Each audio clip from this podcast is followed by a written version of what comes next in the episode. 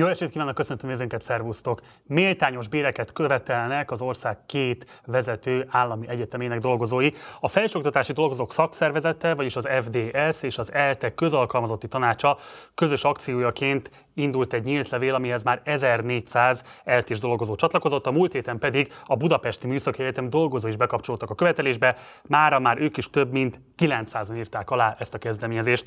A súlyos bérhelyzetről, a modellváltás fenyegetéséről, illetve az ellenük fellépés esélyéről kérdezem ma Gregor Anikot és Halmos Balázs egyetemi docenseket. Azonnal bemutatom őket, de mielőtt még ezt megtenném, mindenképpen iratkozatok fel a csatornára, ha még nem tettétek volna meg, illetve ha lehetőséget ebben, akkor kérlek, hogy szálljatok be a finanszírozásunkba a leírásban található lehetőségen keresztül. És akkor bemutatom mai vendégeimet. Itt mellettem Gregor Anikó, az ELTE egyetemi docense, az FDS, vagyis a felsőoktatásban dolgozók szakszervezetének eltés titkára. Szervusz! Szia! Illetve itt ül Halmos Balázs építészmérnök, a BME egyetemi docense, a műegyetemiek az oktatás jövőjéért tagja. Szervusz! Szervusz. Amikor először hozzád fordulok, kérlek, hogy foglald össze röviden a nézőink számára, igazából mi az a helyzet, ami arra sarkal titeket, hogy szervezkedésbe kezdjetek? Alapvetően a probléma gyökere oda nyúlik vissza, hogy 2018 óta gyakorlatilag változatlan az az úgynevezett képzési normatíva, amit sokan fejpénzként ismernek, ami az egyetem költségvetésének az alapját jelenti, vagyis hogy ahány hallgatója van az egyetemnek, azután az állam ugye finanszírozza az egyetemnek a működését, mint fenntartó. És gyakorlatilag már most 2024-ben is 2018-as árakon kellene működtetni az egyetemet, e, csak hogy megvilágítsam ezt, ami 18-ban 100 forintba került, az ma 160 forintba került. Tehát, hogy ekkora költségkülönbségek vannak, és mégis a 2018-as árakon kellene működtetni az egyetemet, ami azt jelenti, hogy az egyetem ott nem tud spórolni igazából ugye az alacsony költségvetéséből, amikor mondjuk eszközöket kell beszereznie, mert annak közbeszerzésen kötött árai vannak, stb.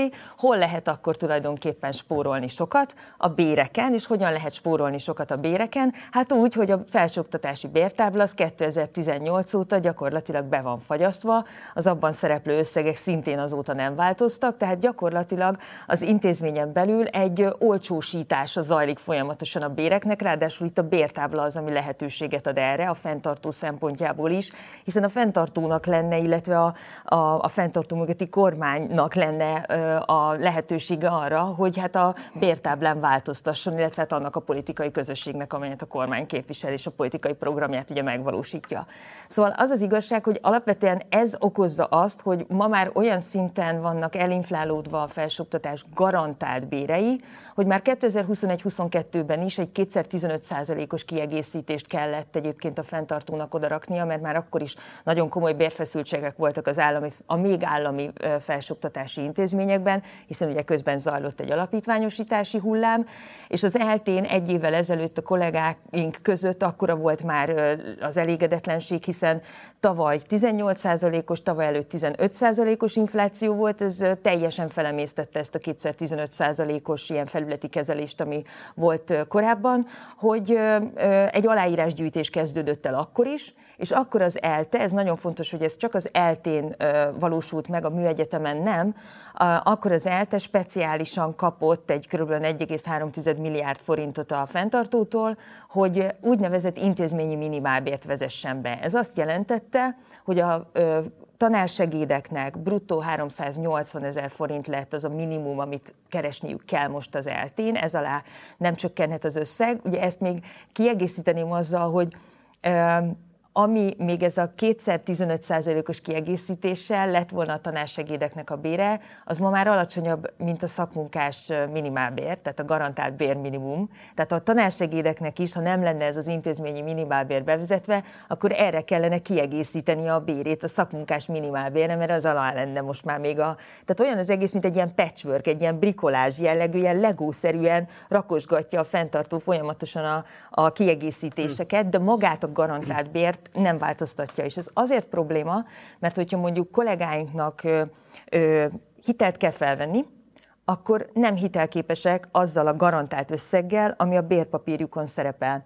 Ez az intézményi minimálbér nem csak a tanársegédeket érintette, hanem hát ugye az egyetem nem képes működni a hivatali dolgozók, adminisztrátorok, könyvtárosok, levéltárosok, laboránsok, tehát az úgynevezett oktatás és kutatás támogató munkakörben dolgozók nélkül. Náluk is belet vezetve egy bruttó 362 ezeres minimálbér az eltén, és az adjunktusoknak is egyébként egy bruttó 420 ezer. Nyilvánvalóan ez elkezdte akkor ugye a bérfeszültségeket erősíteni a magasabb ö, oktatói fokozatban dolgozók között, de hát mégiscsak azért az, hogy mondjuk egy tanársegéd ha nem kap adókedvezményeket nettó, 250 ezer forintot kap, ugye a 380-nak ennyi a nettója, azért abból hol élsz meg, vagy hogy érsz meg? Mi a követelésed, tehát milyen bérszínvonalat tartanátok elfogadhatónak? Első körben azt szeretnénk, hogy ez a 215 százalékos kiegészítés, ez épüljön be a garantált bérbe. Tehát, hogy ezzel mindenféleképpen vállaljon felelősséget a mindenkori kormányzat azért, hogy ez, vagy a fenntartó,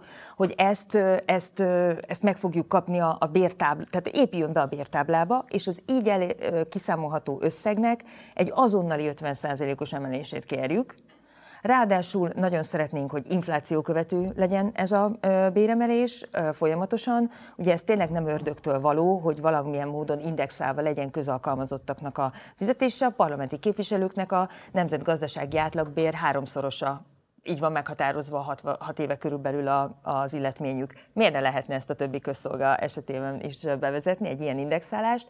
Szeretnénk, hogy a tanársegédi bérek azok nagyon rövid idő alatt érjék el a nemzetgazdasági átlagbért. Ez most körülbelül ugye, ugyan bruttó 600 ezer forintot jelent, 550-600 ezer forintot, tehát hogy legyen ez a minimum, amit a tanársegédek keresnek, és ennek megfelelően be lehet akkor építeni a, a többi ö, ö, kollégának is, a többi munkakörben is be lehet lőni emelni akkor így a, a bérét, és azt is szeretnénk, hogy ez a bizonyos képzési normatíva, vagy költségkeret, fejpénz, ez szintén legalább 50%-kal növekedjen, hiszen ahogy az előbb elmondtam, nagyjából ilyen 60%-kal elinflálódott az értéke. Balázs, a műszaki egyetemen mennyiben hasonló a helyzet, mint amit az LT-vel kapcsolatban beazonosított a Nikó, vagy miben tér el? Kérlek, hogy vázold a helyzeteteket hasonló helyzet nagyon sok tekintetben, úgyhogy köszönöm Anikó, hogy igazából a leglényegesebb dolgokat elmondta. Nyilván ezekhez csatlakozom, ugye ahogy említetted is, ez, a, ez az intézményi minimum, ez nálunk nincsen, de ugye nálunk is létezik ugye jogszabály szerint olyan kompenzáció, amivel például az adjunktusoknak és a tanársegédeknek a fizetése az így eléri, de miatt a kompenzáció miatt éri el a, ezt a bizonyos említett minimálbért. Nálunk egyébként ezt hozzá kell tenni, hogy vannak különbségek karokon belül, vannak különbségek tanszékeken belül, és ez nagyon fontos hangsúlyozni, hogy ami itt nekünk ebben a a nyílt levelünkben is szerepel, hogy az alap illetmény, tehát az, ami minden adott munkakörben dolgozó, és itt természetesen szó van az oktatókról, és szó van a nem oktató kutató munkatársakról is, ahogy Anikó szintén említette, tehát hogy, hogy az alapbér érje el azt a szintet, ami egy tisztességes bérezést jelent. Ezen kívül nyilván vannak az egyetemen projektek, vannak az egyetemen külső megbízások, amiből lehet plusz forrásokhoz jutni az oktatóknak. Van is, és ezt szokta is használni a fenntartó a kommunikációjában, vannak olyan oktatói bérek, amelyek magasabbak ennél, de itt fontos azt hangsúlyozni, hogy azok az oktatási feladatok, kutatási feladatok, utánpótlásnevelés, tehetséggondozás feladatai, amelyek minden egyetemi oktató-kutatónak például a munkakörében benne vannak, azokat ez az alapbér kell, hogy megfelelőképpen ellentételezze, és e fölött természetesen, aki többet dolgozik, kereshet többet, ezzel nincsen semmi probléma, de, de az alapbérek nagyon alacsonyak. Balázs, még arról beszél kicsit kérlek, hogy milyen megkülönböztetett bérfeszültséget okoz az a tény, hogy nyilvánvalóan a BME képzi a legpiacképesebb szakmának egy igen jelentős részét, tehát a tőletek frissen kikerülő diákok, egykori hallgatók nagyon magas fizetésekkel tudnak kezdeni, már igazából a pályájuk legelején. Ez az oktatói gárdában okoz-e megkülönböztetett feszültségeket ahhoz képest, mint ami egyébként nyilván egyébként is megvan mondjuk az LT-ben? Mit tudsz erről elmondani? Ezt, ennek a súlyát leginkább ott érezzük, hogy egyre nehezebb megtartanunk azokat a kollégákat. Nem éri meg oktatni. Egy, nem éri meg oktatni, így van. Egészen friss hír ebből a csapatból, akit én is képviselek, a műegyetemiek az oktatás jövőjét egyik egyik alapítója, egyik motorja, egy, egy fiatal kolléga, egy doktorandusz, aki most jelentette be, hogy neki sajnos itt a vége, ő, ő el fogja hagyni az egyetemet, mert állást kellett találnia, talált is nagyon könnyen egyébként, két telefonhívásába került, és, és, és megtalált egy, egy olyan állást, amivel nem versenyképes az a mondjuk így, hogy életpálya, amit jelenleg, mint egyetemi oktató maga előtt láthatna. Anikó, azt szeretném, hogy egy kicsit kitérnél arra, hogy nyilvánvaló, hogy azok a bérmennyiség, bérösszegek, amiket vázoltál, abból képtelenség tisztességes színvonalon megélnie egy egyetemi oktatónak. De milyen egyéb problémákat okoz még az alulfinanszírozottság? Mert szerintem erre kevéssé látnak rá a nézőink, hogy az imával nem csak azt jelenti adott esetben plusz munkákat kell vállalniuk, túlterheltek, és itt tovább az egyetemi oktatók, hanem az oktatás színvonalát más módokon is veszélyezteti ez a kóros alulfinanszírozottság. Kérlek, hogy hoz néhány életszerű példát, amiben keresztül ez átélhető a nézőink számára is. Hát az egyik ilyen probléma az az, hogy ilyen bérekkel iszonyatosan nehéz, nehéz mondjuk administratív munkakörben embereket foglalkoztatni, és administratív támogatás nélkül tényleg fél, fél, hát most ezt nem mondanám, hogy óriás, de fél, félkarúak vagyunk, tehát oktatóként. Mm. Ez, ez például egy nagyon komoly probléma. A, a munkahelynek a hangulatát iszonyatosan befolyásolja az, amikor minden hónapban az ember megnézi, hogy a KSH éppen mekkora átlag, meg mekkora medián béreket közöl, és utána ránéz a saját bérpapírjára, és azt látja, hogy mélységesen ez alatt keres. Docenstől lefele mindenki, de most már szerintem az egyetemi tanároknak is igen, csak ez alatt van a bére. A másodállások vállalása az egy egyre gyakoribb jelenség, hogy a felsőoktatásban, nekem is van egyébként, hogy a felsőoktatásban főállásban dolgozók valamilyen piaci, vagy mondjuk például bölcsészkaron visszamennek a közoktatásba, mert ugye most ott van, ott zajlik egy bérreform, hogy ez most bérrendezés vagy béremelés, én inkább a bérreform kifejezést használom erre, mert ellentmondásos információk jönnek így a kommunikációból, amit a kormány, illetve a szakszervezetek kommunikálnak, de egyre gyakoribb az, hogy mivel az oktatói munka és azok a feladatok is, amiket Balázs elmondott, rugalmasan beoszthatóak az ember hetébe, ezért mondjuk a közoktatásban vállal valaki, bölcsész karról átmegy, és a közoktatásban vállal mondjuk egy félállást középiskolában, esetleg általános iskolában, és ott onnan lassan magasabb fizetése tud bejönni, mint amit főállásból ki, kap az egyetemen. Ez azt fogja jelenteni, hogy vagy hétvégén fog kutatni, vagy egyáltalán nem fog tudni kutatni, hiszen mindenkinek 168 órából áll egy hete, tehát ezt nem lehet megoldani, vagy fáradtan fog bemenni az óráira, az egyetemi óráira, és azokat megtartani, nem lesz akkor a figyelme, energiája a diákjaira, egyébként azokra a diákokra, akik meg majd a jövő, hogy mondjuk a bölcsészkaron vagyunk, vagy mondjuk a gyógypedagógiai karon például, vagy a tanító és óvóképző karon, akikből a jövő, jövő társadalma lesz. Tehát egyszerűen sokkal kevesebb energiát tudunk majd ezeknek a, a, az embereknek a fejlesztésével fordítani. Balázs, a ti nyílt leletekben felvetitek a doktoranduszok méltatlan illetménynek a problémáját is. Ugye azt írjátok, hogy 140-180 ezer forintból kell ott megélni, ami nyilván lehetetlenség. Mekkora béremelésre lenne itt szükség kb. már holnaptól? Hát a, a doktoranduszokkal kapcsolatban fontos azt látni, hogy ők tulajdonképpen nálunk legalábbis az építészmérnöki karon ez feltétlenül így van, de, de sok más karon is szerintem. Doktoranduszok sokszor nagyon hasonló oktatási munkát végeznek, mint mondjuk egy tanársegéd, akár még óraszámban is egy tanársegédnek az oktatási terheléséhez mérhetően, és emellett ugye nekik van kutatási munkájuk, kutatói munkájuk. A mostani rendszer szerint ráadásul ez eléggé szűk időkeretek közé van szorítva, hiszen kétszer két év alatt tulajdonképpen, és van egy ilyen köztes két éves úgynevezett tehát ilyen szigorlat és, és komplex vizsga, amin át kell esniük, addigra bizonyos publikációs feltételeket teljesíteniük kell, addigra a kutatásukkal előre kell haladniuk, és ez meg is mérettetik tulajdonképpen egy, egy, egy ilyen szigorlatot, egy ilyen szigorlatszerű vizsgát is tesznek. Szóval viszonylag rövid időben vannak bekényszerítve a kutatásukkal való előrehaladással, és emellett nekik oktatói feladataik is vannak. Tehát én azt gondolom, hogy ha egy doktorandusz ösztöndi egy tanársegédi fizetéssel körülbelül paritásban lenne, az, az nagyjából egy igazságos rendszert eredményezne. Ezt még hadd egészítsem ki azzal, hogy például az eltén, és azt hiszem, hogy ez is különbség a műegyetem és az ELTE között, hogy bizonyos karokon, mondjuk a bölcsészettudományi karon, vagy az állam és jogtudományi karon, még mindig van egy nagyon erős presztízse annak, hogyha valaki külsősként az eltén tanít. Hmm. És ezek a, a, a kollégák, akik általában óraadók, van, hogy ingyen is elvállalják az óráknak a megtartását, tehát gyakorlatilag akár ilyen nulla forintos szerződéssel, vagy teljesen ingyen tartják meg az órákat, és ezzel nyilvánvalóan egyrészt elfedik azt a, azt az emberhiányt, ami az egyetemen belül van, mert hogy ugye a belsős munkavállalók nem tudják ezeket az órákat megtartani, mert ugye kevés az ember, tehát hogy még van egy ilyen része is a dolognak, és ráadásul lejjebb is nyomják, vagy így mesterségesen is lent, lent tudják, akár tudattalanul is egyébként tartani a belsős munkavállalóknak a bérét, hiszen ugye, hogy ingyen elvállalják ezeket az órákat, akkor még csak a szükséglet sem látszik, hogy már pedig itt kellene ember, és magasabb bért kellene kifizetni. Tehát egy nagyon komplex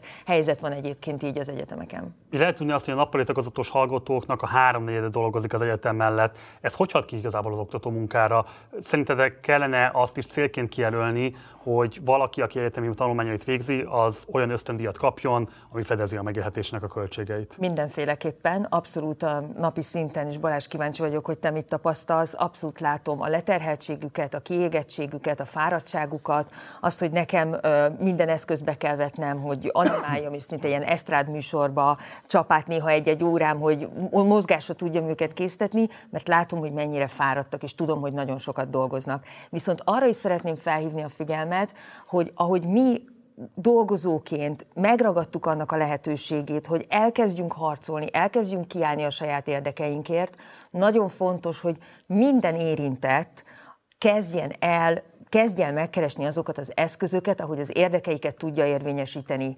És hogyha a hallgatók is elkezdenek szerveződni, vagy a megválasztott képviselőiket elkezdik abba az irányba nyomni, hogy szálljatok síkra, hiszen azért választottunk meg benneteket, hogy a mi érdekeinket képviseljétek, akkor sokkal ö, könnyebben találnak egyébként támogatókat is az ügyhöz, hiszen hogyha valaki nem áll ki a saját érdekeiért, akkor hogyan várja el azt, hogy mások majd ki, kiássák tulajdonképpen itt a, a, a lehetőséget. Tehát én azt gondolom, hogy ez, ez mindenkit egyfajta egy kicsit ilyen önvizsgálatra is késztet, hogy, hogy ki kell állni, nem fogja más ezeket a dolgokat kiharcolni, és akkor viszont már, ahogy mi is mondjuk a műegyetemi kollégákkal összép tudtuk fűzni a kapcsolatunkat, akkor itt már megtörténhetnek ilyen nagy egymásra találások. Balázs hozott az előbb már egy példát arra, hogy mekkora, milyen drámai helyzeteket állíthat elő a pálya elhagyás mértéke, de van-e esetleg még egy-két ilyen típusú példátok, ami segíthet a nézők számára ezt átélhetővé tenni?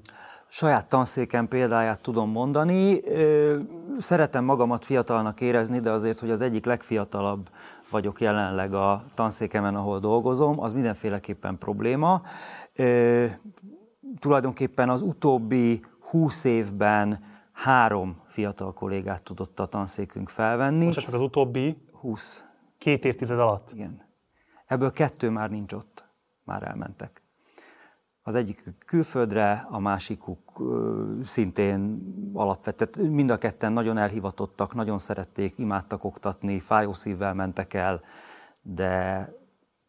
Tehát a méreg akkor az, hogy két évtized alatt egy Pillanatnyilag igen. Új kolléga. Igen. Egy másik, hát ez tényleg nagyon drámai, szóval megszólalni is nagyon nehéz ez, ezután. Én két példát hadd mondjak. Amikor iszonyatos leterheltség között dolgozunk, akkor mondjuk az elmúlt fél egy évben nem egyszer fordult elő, hogy, hogy kollégám mondjuk az irodámban sírva fakadt. Tehát, hogy, hogy az a fajta stressz, az a fajta leterheltség, az a fajta magára hagyatottság, amit például mondjuk valamilyen kurzus vezetőjeként vagy szakszervezőjeként mondjuk megél valaki, az elő tud hozni ilyen helyzeteket.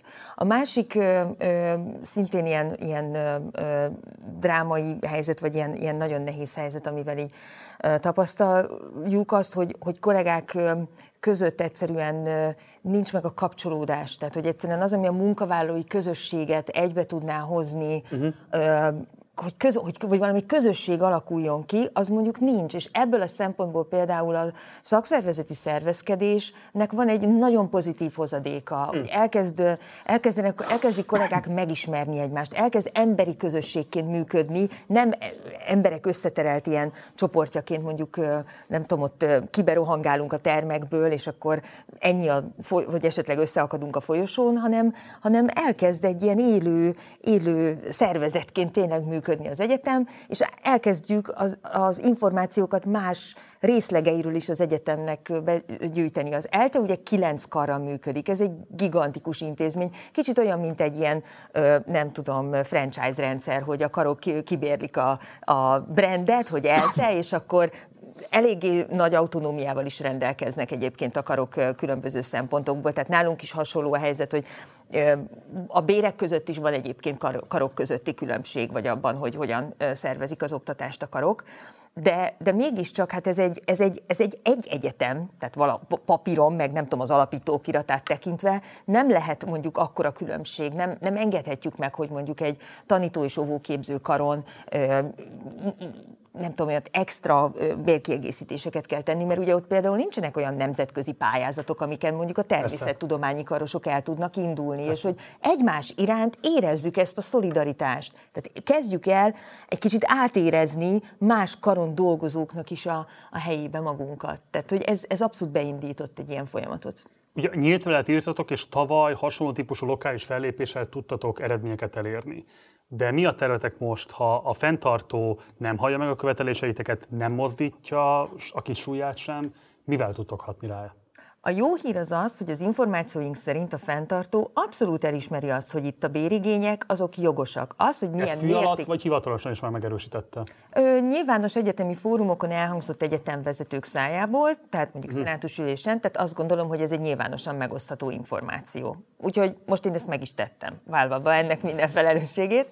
Viszont a, a, a mértéke, tehát az, hogy mondjuk ő, a, a fenntartó Ugye itt nevezük nevén a, a felsőoktatásért felelős államtitkáról Hankó Balázsról van szó. Hogy ő mekkora mértékű béremelést tart majd méltányosnak, vagy kigazdálkodhatónak, az már egy más kérdés. Ezért nagyon fontos, hogy azok, akik most akcióba léptek, egyrészt minden, mind a két egyetemen, illetve hát ne felejtsük el, vannak még állami egyetemek, akiknél ö, várjuk a kollégáknak a hasonló ö, lépését, hogy indítsanak a saját közösségükben hasonló tiltakozó akciókat, csatlakozzanak ilyen módon is akkor hozzánk. Ugye itt a Zeneművészeti Egyetemről van szó, ahol pont egyébként a napokban szivár, nem is szivárgott ki, hát, lett lett nyilvános, hogy a tanulmányi hivatal vezetője a diákoktól kér ahhoz segítséget, hogy a felvételi időszakban meg tudják szervezni a Zeneművészeti Egyetem felvételiét, mert akkora fluktuáció a tanulmányi hivatali dolgozók között, hogy nincsen rá ember. Tehát azt hiszem, hogy akkor a Zeneművészeti Egyetemen is van mit hmm. tenni, ugyanígy a Képzőművészeti Egyetem, ugye az is állami fenntartású egyetem még, a Baján az Ötvös Főiskola szintén állami fenntartású, és hát ugye a külön, külön világ, a Nemzeti Közszolgálati Egyetem, amire teljesen más törvényi struktúra is vonatkozik, tehát még ennyi az állami fenntartású egyetemek és főiskoláknak a, a száma Magyarországon, de hát itt akkor közösen, ha fel lehetne lépni, akkor szerintem biztos, hogy nagyobb eredményeket tudnánk elérni. Ide kapcsolódó dolog, hogy, hogy, hogy mi, e, mi ezzel kapcsolatban a fenntartónak a véleménye meghallja a hangunkat. Nálunk elég hosszú ideje az a hírjárja, ha mondhatom így, hogy tulajdonképpen az alapítványi átalakuláshoz köti a fenntartó, illetve hát a fenntartó váltáshoz köti a fenntartó, tulajdonképpen akármennyire furcsán is hangzik ez, a hogy, a, hogy a bérrendezés megtörténjen. Ezt hivatalosan is már fölajánlották, vagy igazából ez csak egy plegyka szinten terjedő felajánlás? Plegyka szinten azt terjed, hogy ezt hivatalosan is felajánlották. Mm. Körülbelül ezt tudom erre válaszolni. És a BMS egyetemi polgárság hogy áll ehhez? A BMS egyetemi polgárság eléggé megosztott ebben a kérdésben. Vannak olyanok, akik támogatják az alapítványi átalakulást, de nagyon fontos ezt hozzátenni, hogy, hogy ez a kifárasztás eredménye. Tehát nagyon sokan valóban a, a, a fenntartható működésnek a, a lehetőségét abban látják, hogy oké, okay, ez így nem megy tovább, ilyen keretek között a fenntartó nem garantálja nekünk a, a működésünk feltételeit, akkor nosza vágjunk bele ebbe az alapítványi átalakulásba, hiszen hát rosszabb nem lehet. Mit gondolsz az átalakulásról? Az eltén, az eltén az alapítványosítás modellváltás egyelőre nincsen terítéken. Egy, egy ilyen lebegtetés szintjén sem, hogy esetlegesen Nincs. ezzel tudnának valamilyen módon Nincs. a bérhelyzeten javítani? Nincs. Az információink szerint egyetemvezetőtől származó információtól nincsen terítéken egyelőre a dolog. Mi is egyébként a Felsőoktatási Dolgozók Szakszervezetének az eltés alapszervezetén belül a tagoktól egyébként mi is kikértük egy kérdőéves kutatásban a véleményüket az alapítványosítással, Körülbelül a tagok fele töltötte ki a kérdőívet, és a kitöltőknek is elsőprő többsége egyébként teljesen elutasítja az alapítványosítást. És Miért, nagyon... bocsáss meg, hogyha uh-huh. meg azt lehet látni, hogy valóban a korábban modellváltáson átesett intézményeknél valóban történt bérrendezés, legalábbis a korábbi bérviszonyokat illetően. Hát azért, mert az alapítványosítás ez nem csak azzal jár, hogy esetlegesen bizonyos munkakörökben a béreket emelik. Ugye pont a műegyetemi kollégák végeztek egy saját kutatást azzal kapcsolatosan, hiszen ugye ez is a másik probléma, hogy alapítványosítás után gyakorlatilag nem lehet hozzáférni a bér, bérekhez, hiszen nem közintézményekről van szó, nem lehet közérdekű adatigényléssel kikérni a béreket.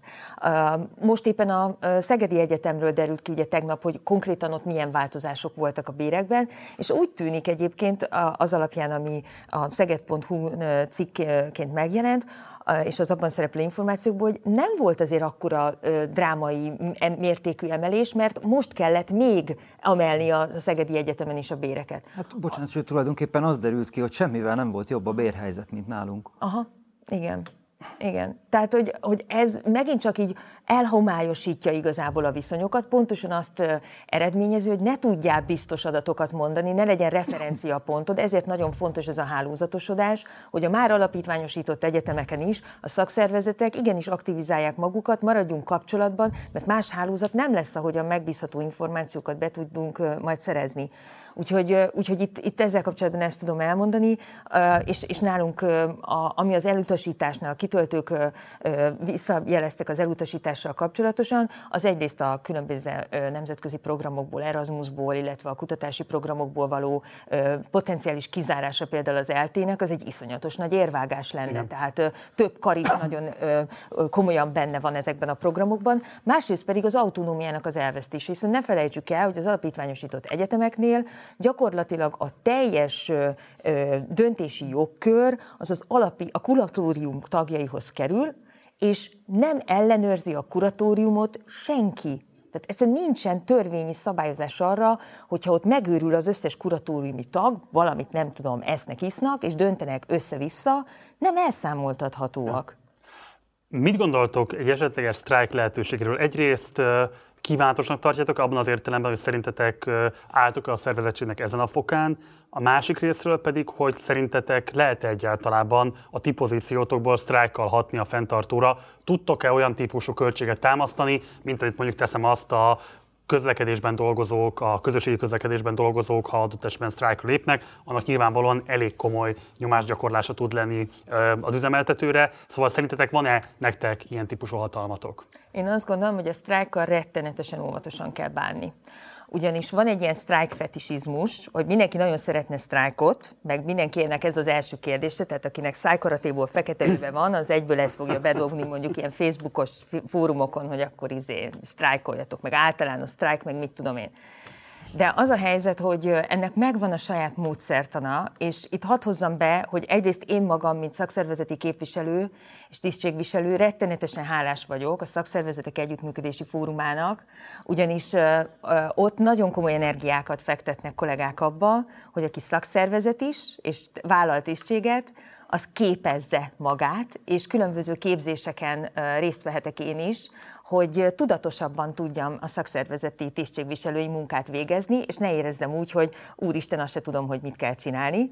És mindenkinek, akit érdekel ez a szakszervezeti munka, hadd ajánljam figyelmébe Karácsony Szilárdnak az érdekérvényesítés című könyvét, ezt így ilyen topshopposan itt most be is mutatom, tartom is, és tudom azt, hogy Szilárd egyébként a Mi a Teendő podcastben most a hétvégi adásban fog szerepelni, úgyhogy ott is meg tudjátok hallgatni, akit érdekel.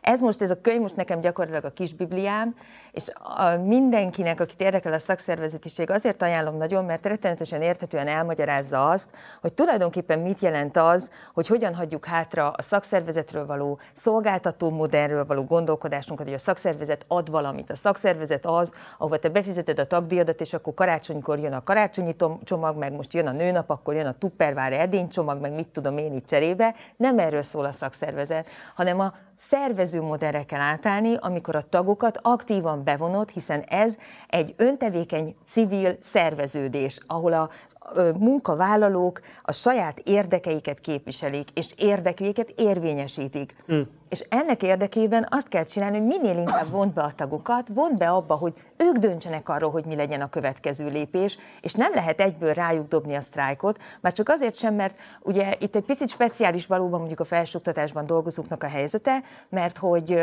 ugye a mit jelent a sztrájk? A sztrájk azt jelenti, hogy a sztrájk ideje alatt neked nem jár ugye arra az időre munkabér, van egy lista, ahol vál, névvel kell vállalnod, hogy részt veszel, ez még egyébként szerintem nagyjából oké is lenne a vállalás idejére, Másrészt pedig, és ez a harmadik, hogy te a munkaidő alatt bent vagy nem mész el a könyvtárba kutatni, nem mész el a másodállásodba dolgozni, nem mész el a nem tudom hova, hanem ott kell ülni a munkahelyen. És ez az a pillanat, amikor ugye ez a, ruga, a, a legalábbis az oktatói és kutatói munkakörben dolgozók, akik rugalmasan tudják a munkaidejüket beosztani, már óvatosan elkezdenek feszengeni, hogy hát nem mehetek át a nem tudom másodállásomra, az MTA-ra kutatni, hú, hát akkor már nem biztos, hogy részt veszek a sztrájkba. Fokozatosan kell emelni a bevonódásnak a, a kockázatvállalását és a tétjét. Most aláírtad ezt a nyílt levelet, névvel vállaltad, tök jó. Mi a következő szint, amit válasz, hogyha nem sikerül a követeléseket elérni? Eljössz velünk mondjuk egy tüntetésre, vagy amikor átadjuk ezeket a nyílt leveleket a fenntartónak személyesen, és akkor utána mondjuk miben fogsz még részt venni, és utána esetleg egy figyelmeztető sztrájkos két órást válasz, mert egyébként megvan annak is a menetrendje, hogy hogyan kell egy ilyet felépíteni, lehet már hónapról bejelenteni, hogy sztrájk, tehát hogy ennek is vannak egy jogi keretezése, úgyhogy tényleg aki, aki szóban ezeket kiválóan tudja szervezni, őt felszólítom most jelenleg arra, megkérem arra, hogy lépjen be a szakszervezetbe, legyen aktív tag, és fogja meg a munka végét, és szervezze akkor majd a sztrájkot hosszú távon. Azért is csodálatos téged hallgatni, mert szerintem megerősíted azt is, hogy egyébként a politikai szocializáció, mint olyan, az mennyire drámai mértékben hiányzik. Adott esetben egyébként a felső, vagy hogy mondjam, tehát legalábbis értelmiségi szakmában dolgozók körében is, és hogy ez egy nagyon súlyos demokrácia deficit ebben az országban. Abszolút, és nekem ez volt az elmúlt egy évnek, mióta én aktívabban bekapcsolódtam, és remélem átjön itt a lendület a hát, képernyőkön. Nagyon jó, ki, akkor majd a zászló után lehet vonulni mögöttem, ahogy kimegyek a stúdióból. Szóval, hogy, hogy egy egyszerűen annyira sokat tanultam én is az elmúlt egy évben arról, hogy mit jelent az, hogy szer, megszervezni öt embert, öt, öt embernek az aktivitását, úgy összehúzalozni, és mondjuk nem tudom, ezeket az energiákat összefűzni egymással, hogy abból legyen a végén valami. Hadd mondjak egy konkrét példát. Az első dolog, amit, ö, ö, megáll, amiben megállapodtunk mi is, amikor a karon elkezdtük szervezni a szakszervezetet, az az volt, hogy felejtsük el, hogy ötletelgetésből van valakinek mesterfokozata, vagy akár doktori fokozata is.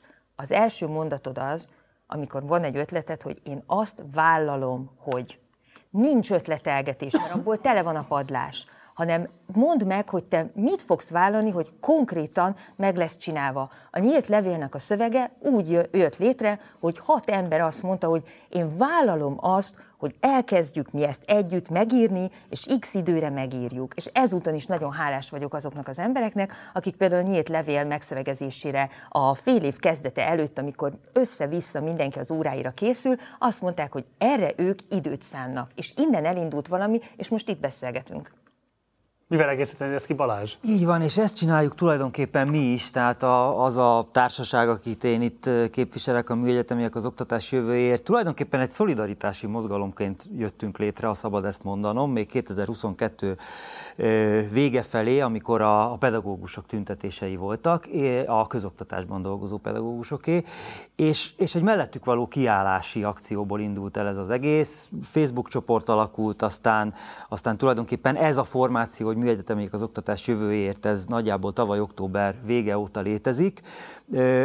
Mint egy ilyen abszolút alulról szerveződő érdekképviseleti csoport, de nagyon hamar felismertük, hogy igazából a szakszervezeten keresztül tudunk, szakszervezeten közalkalmazott tanácson, tehát elsősorban szakszervezeten keresztül tudunk eredményeket elérni, és nagyon komoly munkát fektettünk mi akkor abba, hogy a szakszervezetnek a taglétszámát megnöveljük. Akkor mint egy két hónap alatt duplájára növeltük a hm. szakszervezetnek a taglétszámát.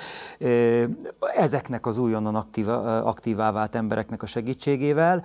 Ezzel tulajdonképpen sikerült elérnünk azt a bizonyos bűvös 10%-ot, ami ugye azért kell, hogy egy, hogy egy tehát az egyetemen például, hogy, hogy a munkavállalók 10%-át elérje a szakszervezeti tagoknak a száma, mert ekkor ö, kötelező leül, leülünk, leülni velünk tárgyalni, tudunk például kollektív szerződés ügyében tárgyalni, ez most nekünk az egyik legfontosabb célunk, célunk egyébként a szakszervezettel, hogy egy kollektív szerződést készítsünk elő, ez folyamatban van, ebbe bevonjuk minél jobban, megint csak ez a kicsit közösségépítés gondolat, Igyekszünk minél jobban bevonni a munkavállalókat, különböző fórumokat szervezünk, különböző munkavállalói csoportoknak. Az első két fórumunk az egyetem összességének szólt, de most például az építészmérnöki karon lesz jövő héten egy fórum. Igyekszünk egyébként a nem oktató kutató dolgozókat is egy külön fórumon megkeresni, és megbeszélni közösen azt, hogy mik azok az érdekek, amiket képviselnünk kell, és amiket be tudunk foglalni egy ilyen kollektív szerződésbe. Nagyon sok jogunk most biztosított még, ami egy kollektív szervezésben biztosítható, biztosítható addig, amíg közalkalmazotti törvénynek Igen. a hatája alá tartozik a, a tevékenységünk, de ugye a modellváltással ez nem feltétlenül lesz így. Ezt akarom pont kérdezni tőletek, tehát ugye a modellváltáson átesett korábbi, vagy hát most is funkcionáló egyetemeknél Annika utalt rá, hogy intranszparens az, hogy igazából hogy alakul a bérhelyzet. És nyilvánvalóan, mivel nincsen egységes bértábla, ezért nem biztos, hogy az ott dolgozók érdekeltek lehetnek bármilyen fajta szolidaritási együttműködésben veletek, miközben nyilvánvaló, hogy a sikereiteket hát nagyságrendekkel képes növelni az, hogyha egy az állami fenntartású és már modellváltáson átesett közalapítványi struktúrába rendezett egyetemek között között is van egy ilyen típusú összeállás. Hogy látjátok ezt, hogyan lehetne velük érdekettséget teremteni, hogyha valójában egyébként két malomban öröltök? Ez egy nehéz kérdés, de közben meg azt látjuk legalábbis ilyen informális utakon, hogy, hogy ott, sem, ott sincs kolbászból a kerítés. Nincs, az biztos. Tehát egyszerűen ö, itt megint egy kicsit visszadobom ezt a labdát, hogy, hogy én értem azt, hogy, hogy ott már külön szabályozások vannak. Van, ahol nagyon szigorúan korlátozzák azt is például, hogy hogyan lehet egyáltalán nyilatkozni, akár a saját kutatásodról hogyan lehet nyilatkozni. Viszont én mégis azt mondom, hogy a szakszervezeti szerveződésnek a kereteit törvények garantálják. Például tájékoztatás és propagandajog illeti meg a szakszervezetet egy munkahelyen, a hm. szakszervezeti képviselőket. Nincs olyan, hogy a munkáltató, tök mindegy, hogy ki a munkáltató, ebben téged korlátoz egészen addig, amíg mondjuk ilyen dehonestáló dolgokat nem mondasz a saját cégedre, vagy egyetemedre, vagy szervezetedre. És úgy tudom, hogy a műegyetemen ezzel kapcsolatban voltak is mostanában ezzel kapcsolatban problémák, Balázs.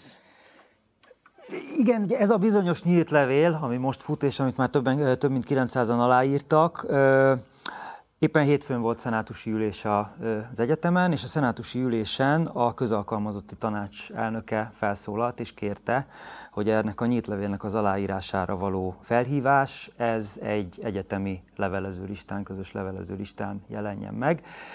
A kancellár, aki az informatika igazgatóságon keresztül tulajdonképpen a az egyetemi informatikai rendszert, és így ezeknek az e-maileknek a kiküldését is felügyelő, ő megtagadta ezt a kérést. Megteheti ezt egyébként? Törvényi lehetősége van erre? Hát ez egy nagyon érdekes kérdés, és ez, egy, és ez, és ez tulajdonképpen a, e, már annak ellenére az egyetemi autonómiát érintő kérdés, hogy hogy még nem alapítványi fenntartásról beszélünk. Tehát tulajdonképpen a kancellária és, a, és az egyetemi szenátus, az egyetemi vezetés között ilyen nagyon furcsa viszony áll fenn. Általában gazdasági kérdésekben, de például jogi kérdésekben, tehát jogi osztálya az egyetemnek a, a, a kancelláriához tartozó jogi osztálya van, tehát például bármilyen jogi segítséget az egyetemi oktatók bármilyen ügyben a kancellárián keresztül mm. tudnak kérni.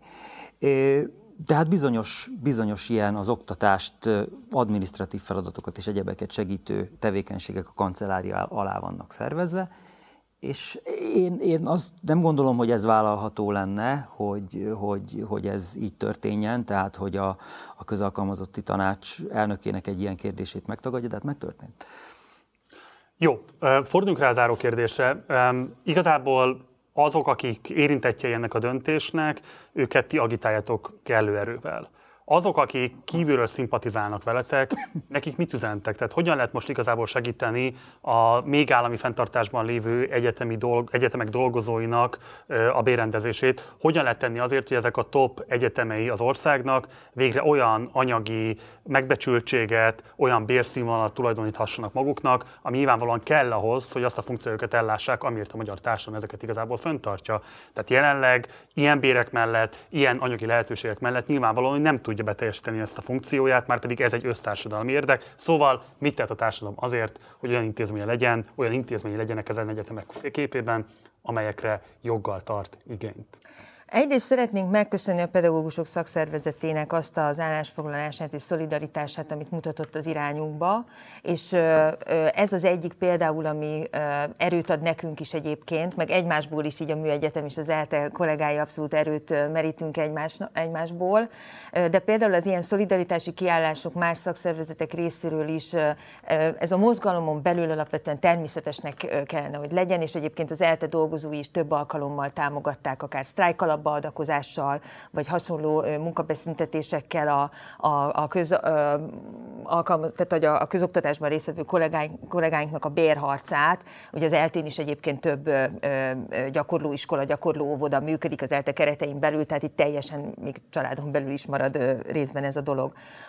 És én azt gondolom, hogy Egyrészt azon túl, hogy tudnak remélhetőleg az ilyen műsorokon keresztül is, meg cikkeken keresztül is tájékozódni arról, hogy mi van az egyetemeken, ez már egy fontos lépés azzal kapcsolatosan, hogy tudatosak legyenek a, a, mink, a, a mi ügyeinket követők.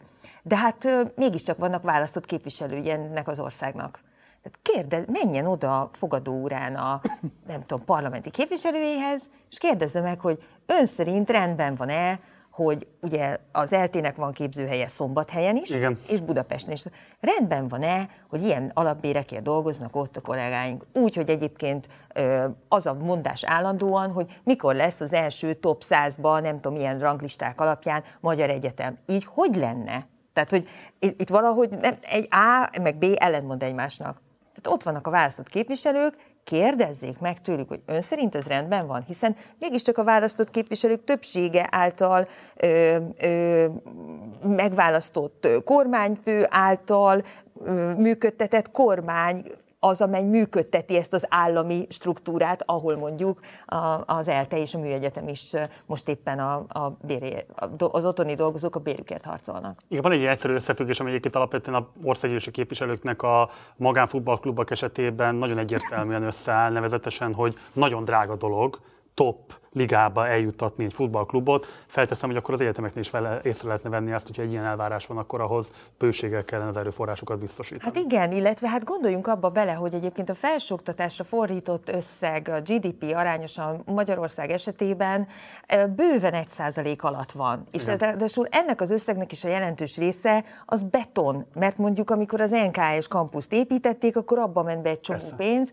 és egyébként ezzel, ez egy másik téma, itt most hadd bukkanjon ki egy pár pillanatra belőlem a szociológus, de ugye Huszár Ákos és munkatársainak a társadalmi osztálykutatása és társadalmi szerkezetkutatása mutatta meg azt az elmúlt években, hogy a top 5 vagy a top 20 százalékban, tehát a, fels, a társadalom jövedelmét, hogyha ötödökre bontjuk, akkor a top 20 százalékban egyre nagyobb arányban jelennek meg fizikai dolgozók, az alsó 20 százalékban meg egyre nagyobb arányban jelennek meg szellemi dolgozók. Hát az elmúlt 15 évben van egy ilyen változás változás. Na most, hogyha az állam a beruházásokat építőipari fejlesztésekbe fordítja, és azon keresztül építőipari dolgozóknak lesz magas jövedelem biztosítva, miközben mondjuk a felsőoktatásban dolgozóknak meg a béreit egyáltalán nem növeli, meg lejjebb rakja, vagy, vagy alacsonyabb színvon, szintre kerül egyszerűen, mert az átlag az meg kilő, és magas az infláció, akkor már teljesen jól érthető, hogy az, hogyha a felsőoktatásra fordított pénzeknek a jelentős része az betonba megy,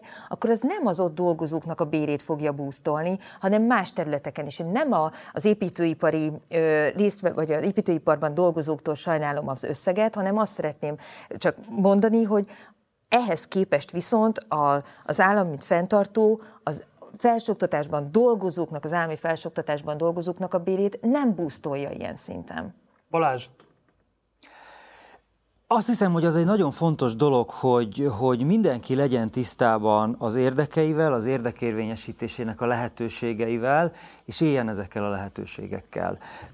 Azt hiszem, hogy ez nálunk, és ez nyilván nem csak a műegyetemen van így, nagyon sokan bízom benne, hogy kezdenek már arra ráébredni, hogy, hogy, hogy a mi véleményünknek az érdekeink melletti összefogásnak van ereje.